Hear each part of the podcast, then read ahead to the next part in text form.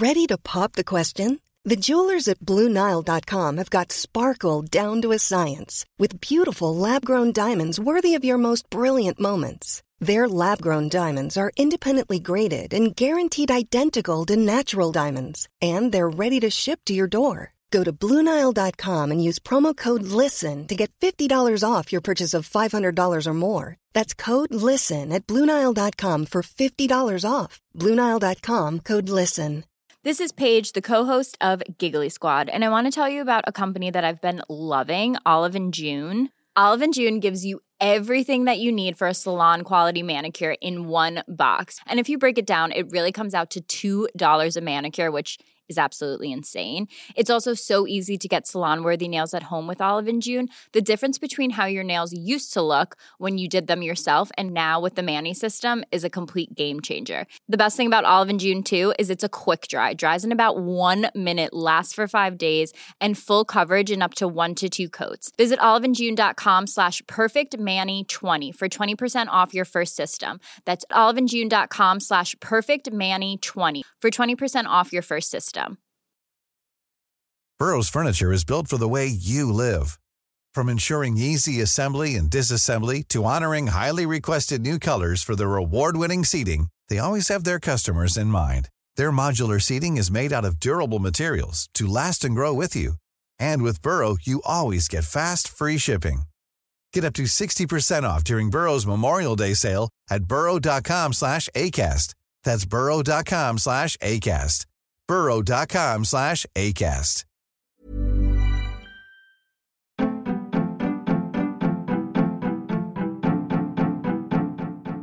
Welcome to The Other Hand, a podcast brought to you by CJP Economics, a collaboration between Jim Power and Chris Johns, where we discuss the intersection between politics, finance, and economics. Our back catalogue of podcasts can be found at our Substack website, and that Substack site also contains our extensive body of written work. Thanks for listening and reading. If you like our work, please share with your friends and sign up to our newsletter. Good morning, Jim.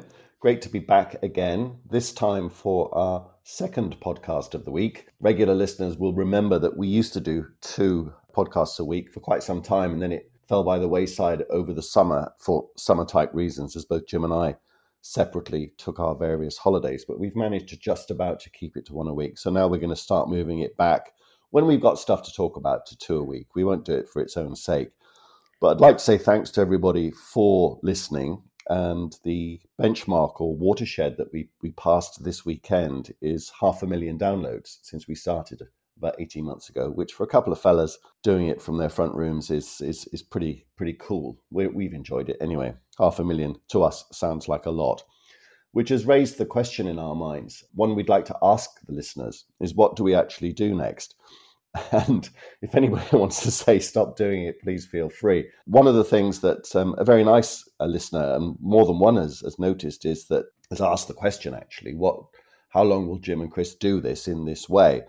Because there are various things that we can do. We can continue doing it like we do it, which is there are there is no sponsorship, no advertising, or we could go down that route. And we're not sure how how long we can continue doing it for love and so commercialization is something that we have chatted about occasionally. We've been approached once or twice by sponsors, but so far have gently resisted that for all sorts of reasons. But uh, obviously, for it, this to become sustainable over the long term, I think it has to be commercialized in some shape or form. It's been nice for both of us in the sense that it has actually generated some work via things like consultancy and or public speaking projects, which is great. So that there is a quasi commercialization that, that's happened already. But directly for the podcast, I'd like to ask listeners if they have a view to let us know what route do you think that we should take that they would find most congenial in order to make this podcast a wee bit more sustainable than it currently feels. So to today's agenda, I'm going to hand straight over to the other half of the other hand, um, Jim Power. Good to talk again. This day week, we have the Irish budget. I want to talk a little bit about that, and particularly the sort of uh, political backdrop to that budget and the, the sense in society uh, that government can just basically pay for everything. I want to talk about energy markets. There's a lot going on in terms of natural gas prices, in terms of oil prices, and so on. Inflation continues to raise its head in countries like Japan and Germany most recently. And it's also a really important week on the central bank front with a number of different central banks either about to or just having made decisions on interest rates. So a, pr- a pretty packed agenda. I'd like to start with the the budget situation here, if I may. The budget is being presented on September 27th, which is this day week. Department of Finance, in a summer economic statement at the beginning of July, suggested that 6.7 billion would be the budget package and that one just over a billion of that would go towards some reduction in personal taxation and around 5.7 billion would go on increased expenditure. But things have moved on since then. That package of 6.7 billion as i understand it is still going to be the ballpark. But on top of that there's going to be an additional package of one-off cost of living measures, which is estimated to be around three billion. But of course, the the irrigators of the money tree, Sinn Féin, actually want a 3.8 billion package. But my sense is that it's going to be around 3 billion. So it's it's going to be a pretty generous budgetary package. There's no doubt about that. I notice that the Parliamentary Budget Office, which is part of the Oireachtas that advises Oireachtas members on economic and financial issues. It is out with its pre budget publication today, and it's saying that current spending would need to increase by 7.04 billion in order to account for unexpected inflation in 22 and in 2023 so the package is likely to be a little bit smaller than that but not significantly but there is a sense out there that the role of government is basically to totally dictate our lives and help us with every little problem we have. And maybe that is a notion that actually gained sustenance during COVID 19 when the state played a very important role in supporting households and businesses. But I noticed that at a dart station, there were Sinn Féin members handing out leaflets advertising a protest and a march to the Dáil in Dublin next Saturday to protest at the cost of living and basically calling for government to spend every cent they have in order to help offset these cost of living problems. So it's just an amazing sort of mentality that has crept in that the the government really should be doing absolutely everything to molly, mollycoddle us through life. And before I hand over to you on that, Chris, another point I think worth mentioning is that a couple of years ago, a commission on pensions recommended that the state pension age would increase from 66 to 67 in 30, 2031 and would then increase to 68 by 2039. And this really is a recognition of increased life expectancy and, of course, the bill on the state from an aging population. But that those suggestions were met with absolutely incredible political backlash, and the government has backed off it. The state pension apparently proposals are going to be taken to the cabinet this week. Uh, the state pension will remain at 66, but from 2024 onwards, there will be increased PRSI on both employers and employees in order to pay for this 66 year state age pension. Okay. But they also are saying that while people will get the state pension at 66, they can work until they're 70. And for every year they work over 66, they will get an extra 5% in their state pension. So there's an inducement here to try and get people to work longer into their lives. I cannot but feel again that this resonates with something that we've discussed on this podcast and that we got a lot of feedback actually about over the last couple of podcasts about the lot of young people in Ireland. You know, cannot but feel very sorry for young people in Irish society at the moment, in a sense that the housing market, both from a owner occupier and from a rental perspective um, is an incredible problem that's causing serious social and economic difficulties for young people. We have proposals from the Commission on Taxation and Social Welfare last week that capital acquisitions tax should be increased and that the threshold should be reduced further. So, in other words, whatever chance uh, young people have of inheriting something from their parents will be taxed even more now. That is despite the fact that this money has already been taxed in the system. So there really does appear to be a conspiracy building against young people. And these latest pension proposals, I think, just accentuate that trend. Yeah, there's a lot to unpick there, Jim. Pensions, I think I broadly agree with you. On inheritance taxes, I'm afraid, as a an old fashioned Labour voting UK softy middle of the road socialist, I've never been a fan of inheritance. And even though, you know, I hope certainly hope my two boys inherit a lot when I shuffle off this mortal coil. What's the point of the going to tax into the ground? Well, not into the ground, but I do think that inherited wealth is one of the great forces for our unequal societies, particularly the more you inherit. And the idea that you shouldn't tax income that is, or tax wealth or income that hasn't been taxed already.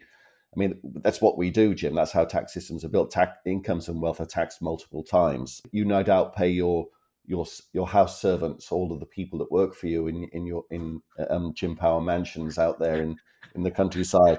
Oh, uh, you, you, you pay them and, and all of their salaries are declared to the revenue. So you pay it out of your taxed income and then their income is taxed again. It's, it's you pay income tax and then you pay VAT when you spend the money. As a principle, taxing things multiple times has been long established. So let's agree to disagree on, on inheritance taxes. The other thing I'd say is inheritance taxes are neither here nor there for the stock of housing, and it's the stock of housing that we have to increase. In terms sorry, of sorry, sorry, second now. If I, it, it has a lot to do with the stock of housing because the biggest asset most of us will have to pass on to our kids is our house. Yes, just because and, you can't pass it on doesn't mean it doesn't exist anymore. I, I know, but sh- sh- why should our children be taxed into the ground because we pass on our property to them? I mean, we, we, we work our lives to try and build up some wealth to try and pass on to our children, and then we're punished and they're punished for doing that. I find it blatantly unjust, I have to say. But we will we will agree to disagree. We will agree to disagree on it, absolutely. Um, and I, it's a question of degree. I mean, I don't think all wealth should be taxed at hundred percent. And I do think that you know when you're passing on a few quid to your kids, that should be tax free. It's what we define to be a few quid.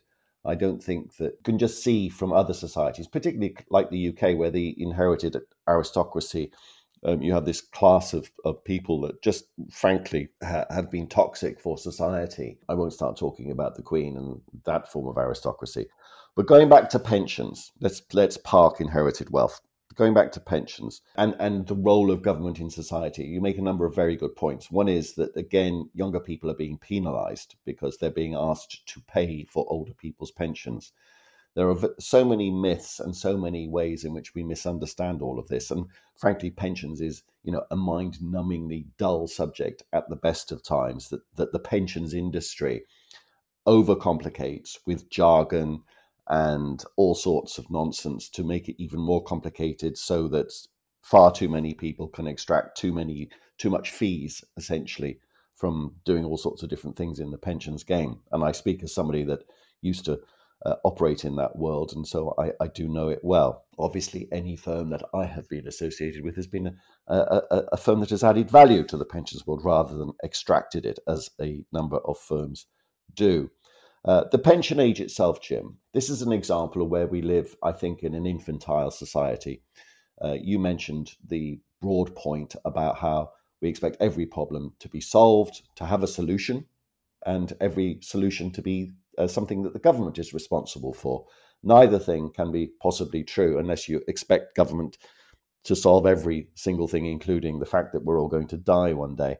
Pensions, various people think that the pension age, which used to be 65, started with Count Otto von Bismarck and the, the Prussian army um, it was a genius invention of his to uh, come up with this idea that his officers in the Prussian army should get a pension at the age of 65. Actuaries would think that that was the most brilliant pension scheme ever devised because very few of those Prussian army officers ever got to 65. And then that 65 kind of stuck throughout many parts of the world, including the UK and Ireland. And for decades, 65 was the pension age. And it was just made up. There was no any thought really gone into it other than it sounded like a good sort of number to pay pensions. And it, for, for a long time, it was a great thing from again from an actuarial point of view because people retired at 65 if they were lucky to get that far when life expectancy was a lot lower than it is now. But basically, they died within three years of retiring.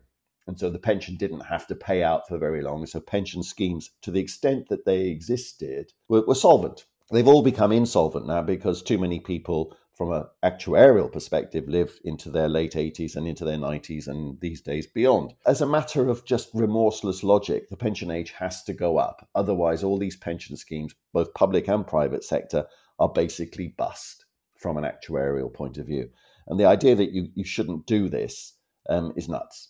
But as I say, we live in this infantile society whereby the old, in particular, carry great political clout because, and this is to the a criticism of the younger generation actually, the old vote and young people don't. And young people have got to get off their asses and, and vote is one message from all of this.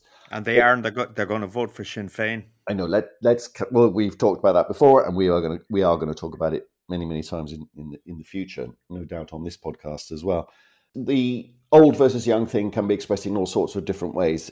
You know, older people live in big houses that they don't need. Young people can't get anywhere to live at all. And we've had so much communication about that recently. The PRSI thing that you mentioned, going to a detail that PRSI will go up to fund this new pension commitment that the government is making, not to raise the retirement age, which is ludicrous. People over 66 don't pay PRSI, Jim. So even that is another example of yeah. the older generation screwing yeah. the younger. So intergenerational stuff is going on all around us and, and needs to stop. But of course, it's politically toxic because of, of the of the political clout that older people have. But yes, the pension age should should go up a lot. I totally agree with you on the pension thing. I mean, I thought it was political cowardice to back off those proposed changes, but it's also like it was political cowardice to back off the water charges. But the government apparently is saying that the new plans on pensions is just an acknowledgement of political reality. And that is the reality. If you have parties like Sinn Féin and the left totally opposed to a policy such as this, it's going to be very difficult to get popular support to do it. So I, I think it's a defeat for the political system. Or at least for the sensible political system, in my view, you're going to see the bitching starting then when PRSI is being increased to pay for this. Um, and people won't join the dots, but the dots are very important to join. Going back to the whole inheritance tax thing, I mean, y- young people, number one, they cannot buy a house, okay, are very difficult to do so. And if they do, it's just going to soak up so many of their resources. If they have to rent, it's going to soak up many of their resources. So, by definition, their ability to start a pension, even if they can or if it's available from their employer, is going to be very, very difficult. They will start to move through life without any real financial assets that we had because you know when we started working many years ago you know we bought a house we got a pension and we've gradually built that up over time. It's a bit of a nest egg. But for young people it's becoming incredibly difficult to do that. And so the one chance they have of getting something is through inheritance. And yet we want to tax the living bejesus out of that as well. I think it's fundamentally wrong, and I think it is no wonder that young people are feeling so politically disillusioned. Not all, I generalize, of course, but they're feeling so politically disillusioned at this juncture. But I, I don't believe the choice many are going to make to vote for Sinn Féin is going to solve any of these problems. Agreed, Jim. And uh, one of the things that I, I would wanted to talk about today was actually related to all of that and uh, in particular young people. And I call it a tale of two headlines. There were two articles over the weekend's press that really caught my eye. One was by an Irish Times columnist called Justine McCarthy. And the headline, uh, I'll just try and look it up actually, because I think it's important to get it absolutely right. It equated corporate corruption with young people queuing up to emigrate. And the headline goes The young emigrate, yet the golden circle endures. So, this was a story in the Irish Times about the Siteserv controversy in particular and corporate corruption in general. The golden circle, for readers of a certain age, are essentially the, the, the people that is assumed in the popular media, at least, to be immune from the rules that bind the rest of us. And that Ireland is this corrupt country whereby certain corporate interests can do what they like, act with impunity, are beyond the law. And it's so awful, according to the headline and a line in this piece, that the young are queuing up to emigrate because of this. Uh, that's the direct implication. I made a comment on this um, on Twitter, and lots of people came back to me and said, "Ah, sure, it's just a headline," and it was only one line in a much better piece. And that is true. It was just one line, and it was just the headline. But I wouldn't use that word "just." The headline on any article is important. Often, it's the only thing people read, and it certainly is the impression that people are left with that just skim articles. So it's important. I think it's wrong to dismiss it. And uh, it actually deflects from what was otherwise a reasonable piece, which is to say that there are certain things that have happened in corporate Ireland that look to be unresolved, and um, it's a, it's a great shame.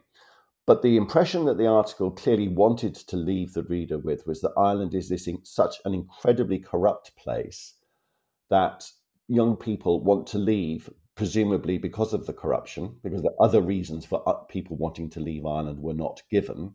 I would guess that in a longer piece, if the author was pressed, he or she might say that things like housing and all the other things that you and I talk about are reasons why people want to leave. We might question what the, the assumption about people wanting to leave. There's no evidence that they actually are leaving. In sense, all the evidence we have is that people are coming to Ireland rather than going from Ireland in net terms, anyway. The, the other thing is, where would they go? Um, there aren't many places in the world to go that are congenial and nice places to live that also have low house prices, because as we say endlessly, that the high house price thing is a global rather than a domestic problem.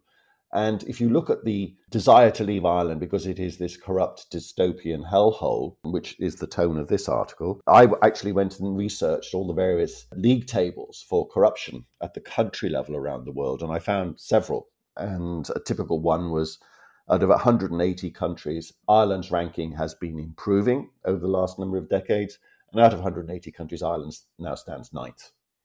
So it would be hard to find a country less corrupt than Ireland, in relative terms at least. That might mean that we're all absolutely corrupt dystopian hellholes, equally so, but in relative terms, there isn't anywhere else to go that is demonstrably better than Ireland. And in particular, the countries that have better corruption ratings than us don't have particularly low house prices, you will be surprised to learn. So I think context is important. And context brings me to the interaction that you and I have been having with loads of readers and listeners to the other hand over the last while. In particular, the, the, the, sense is that some people agree with us, some people disagree with us, as always, but we get a lot of you don't understand the situation facing young people. You're, you're just sitting there saying, ah, sure, it's grand. And, you know, it's not. We totally understand just how bad it is. We know the data. We understand the data. All we try to do is not say, ah, sure, it's grand. We try to do three things. One is it's a global problem, whether you're looking at health or housing, the two problems that people mention the most it's global. Secondly, you've got to put it in context. You got to be able to say the sorts of things that we say about where else would you go to get better healthcare and or better housing, and what would you have to do? Where would you have to go? And, and there are there are we could go on and on. I, I, I want to mention the second headline, which is related to that global context. That this is not saying it's grand. This is actually doing number crunching which goes back to the original point that both you and I are making at the top of this show, which is we live in an age where every problem is uh, superficial, every problem can be solved by government. And the idea that you would dive into numbers and do it properly is never done. But somebody does do it. And one of the people that did it over the weekend was a guy called John Murdoch Brown of the Financial Times. And he supplied us with proprietary data, actually, based on some published data, but some internal data generated by the Financial Times which shows every country relative to every, everybody else. And it's complicated, it's digging into numbers, and you have to understand concepts like if you adjust for things like uh, purchasing power parity and all that good stuff. It doesn't matter. But what it shows, for example, is that at the beginning of this century, Ireland and the UK, if you were poor in both countries, you were equally poor. You had similar standards of living. If you take that measure now, today, for the most recent data, if you are poor in Ireland and you are poor in the UK, you are in Ireland 63% better off than poor people in the UK. You're still poor, it's still crap, but these changes have been enormous in Ireland and Ireland's relative standing. This is the context that we go on about all the time. Needs to, needs to be taken into account. And I would urge anybody to look at this article. It's an absolutely brilliant, brilliant story. But so, go, on, go on, Jim. Yeah, so this, Chris, is as a direct result of number one, our very progressive income tax system, and number two, our very generous and redistributive social welfare system. Absolutely, that's exactly what it is. It's it's about Ireland, the the most redistributive tax and welfare system in the OECD. That's that's what this is all about, and how that has increased over the years. It's also a story about how crap the UK economy has been doing, actually, and how poor policy generally has been in the UK. So it's a story of two countries, not just not just about Ireland and what Ireland has done. It's a story about what the UK has done or not done. And the reason why I introduced this by saying it's a story of two headlines is that John Murdoch Brown, who I think is the best data journalist out there by a country mile, actually um, got his uh, headline wrong, just like the story around Justine McCarthy. It, it's less with less impact, I think, or less less uh, importance than the, the wrongness of Justine McCarthy's headline. But he described the US in this headline as being a, a poor country with a lot of I can't remember the exact title, but it was about he, he described the US as being a poor country, which it isn't. What the US is is an incredibly rich country, and you can see that from the data that he produces, with a lot of very poor people. So it's it's it's it's a big difference. So you you you know you always have to be careful with your headlines, with your interpretation of the data and the story that you're trying to tell, and the context into which you're trying to put your story. And that's all that we try to do on this podcast. I would reiterate how I came into this segment by saying that those listeners who think we're saying our sure Ireland's grand because it doesn't look too bad relative to other countries. We don't say that at all. We say that Ireland doesn't look too bad, indeed looks very, very good relative to other countries, but we do not deny that there are problems, very real problems, that better policy could do something about. And, and we agree with that. But the, the final, the sort of the third piece of any response that I give is that populist slogans are not the policies you want to adopt to cure your housing and health problems. If you think that populist sloganizing will lead to greater, better policies for housing and health, I've got a bridge to sell you because it just is, it, it, it will not happen. I reiterate the populism of Sinn Féin and the policies that they espouse will not solve Ireland's housing problem. Back to you, Jim. Yeah, interesting, Chris. Um, I, you know, I, I love your discussion there on the need to get beneath the data to find out what the real story is. I am back teaching the MBA in Smurfit Business School in UCD again. Ha- have two lectures over me this year. Uh, but the one thing over the 12 lectures that I try and give these students is this inherent ability to number one, but desire to get in there and delve beneath the statistics to find out exactly what is going on underneath the bonnet because you cannot take these sort of gross statistics at face value. You need to get in, you need to interpret to find out what the real story is. And I think there's not enough of that sort of nuanced thinking going on um, in a lot of public debate. Uh, Chris, if I could move on to what's happening at a more global level. This morning, we saw Japanese inflation hit 3%, which is the highest rate in eight years. And as we know, for 30 years, Japan has been trying to generate some inflation in a very deflationary environment. Uh, the increase in August, not surprisingly, is due to surging food and fuel prices, and also the yen is incredibly weak against the dollar at the moment. Um, in Germany, we've had producer price inflation come out. 45.8% year on year increase. Producer prices have achieved another record high. So the whole inflation story is continuing to build. Energy is clearly a key part of that.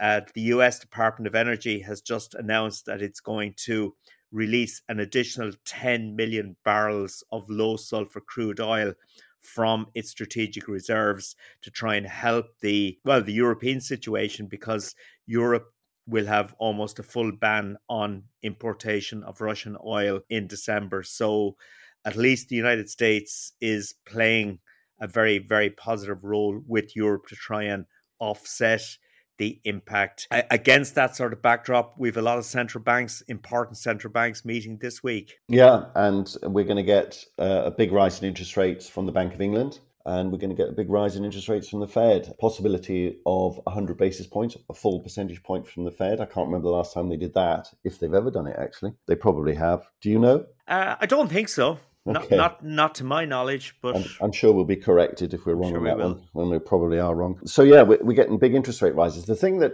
worries me about this is that, as I've said before, is that they've discovered how to be macho, beat their chests, and say we're going to be really, really tough, Tarzan monetary policy makers, and off we go.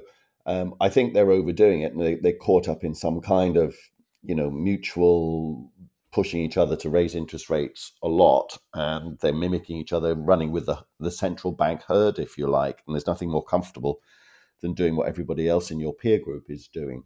That's one thing. And I worry that they're just going to overdo it.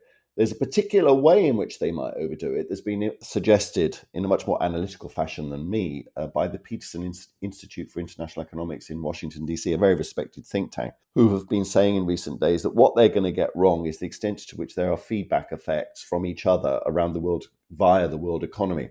And it's all very well for the Bank of England or the Fed or whoever to be raising rates in isolation because of what's happening in their own economies and that's what they're doing. But they're failing to take account the feedback effects that what from what other central banks are doing on the world economy, and that the the whole will be greater than the sum of the parts, and the monetary tightening, or at least the response to global monetary tightening, will be much much stronger because they're all doing it together, and they're not taking those feedback second and third round effects into account, and therefore they run the risk of making the global slowdown or even the global recession much, much worse than they realize. And I would have a lot of sympathy. My, my instincts as an aging economist are that that's precisely what's going on. And I think that they are at risk of making big mistakes with overly macho interest rate rises. That is a very good point about the interconnection of all of these rate increases and the the, the, the sort of you know the sum of all the parts being much greater than the individual parts and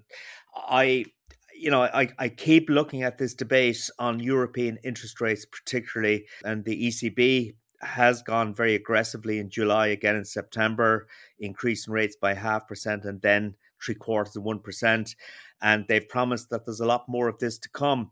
And, and, then you look at the Eurozone economy, you look at the economic indicators, they are all weakening markedly, at least most are. There's a strong consensus out there at the moment that the Euro area will go into recession over the coming months, as indeed will the UK.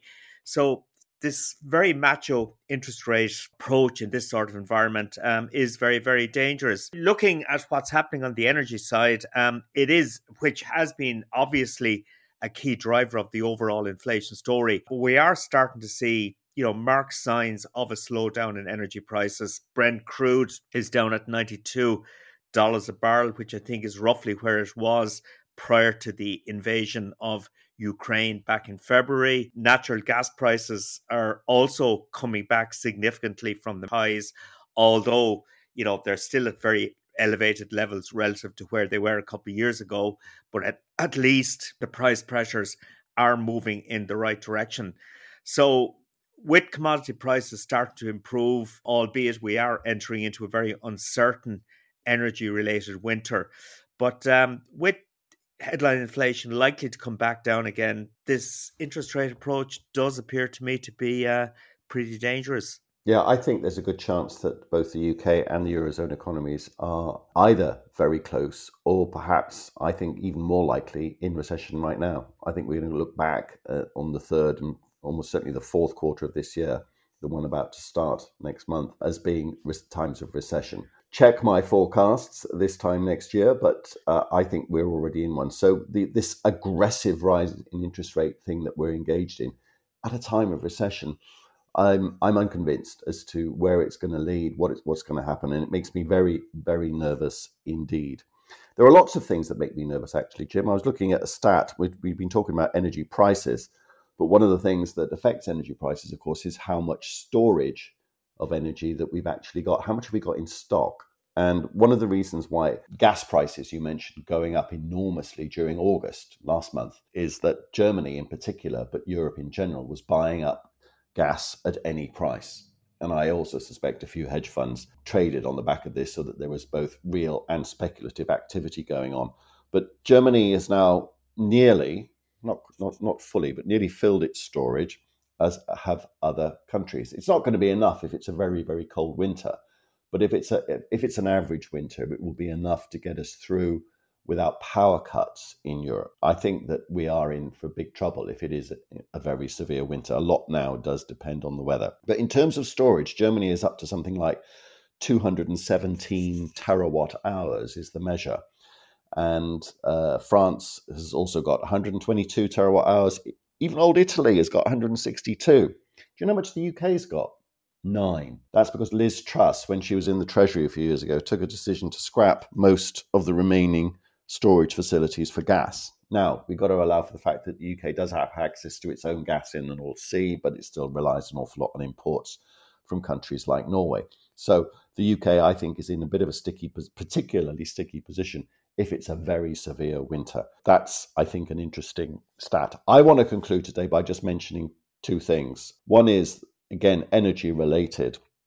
I talked about Germany having 217 terawatt hours of gas storage. Bitcoin, our favorite, uh, one of our favorite things that we haven't talked about for a long time, keeps going down in price as we correctly forecast. He inappropriately pats himself on the back for. So, compared to, say, France's storage of 122 terawatt hours, which everybody's very happy about, Bitcoin consumes 130 terawatt hours a year in energy in terms of its production.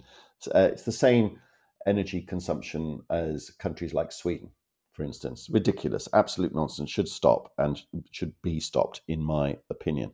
But anyway, the second completely unrelated thing that has scared me to death this week has been video of Donald Trump's latest rally. What happened towards the end was that somebody played some music, which I, would never heard before, but apparently the music is is a uh, prompt for, from QAnon supporters to give what is called the QAnon salute, which looks horribly like straight armed fascist salute to me. I don't know whether you saw it. I did indeed. Yeah, very disturbing stuff. Yeah. So, on that cheery note, I'll shut up. Jim, anything else you want to say today? No, I, I, I, I just hope um, Trump gets his comeuppance over the coming months and that he doesn't make it to the starting point for the November 24 presidential election. I think globally, that would be a disaster. Talk to you, Chris. Cheers, buddy. Speak soon.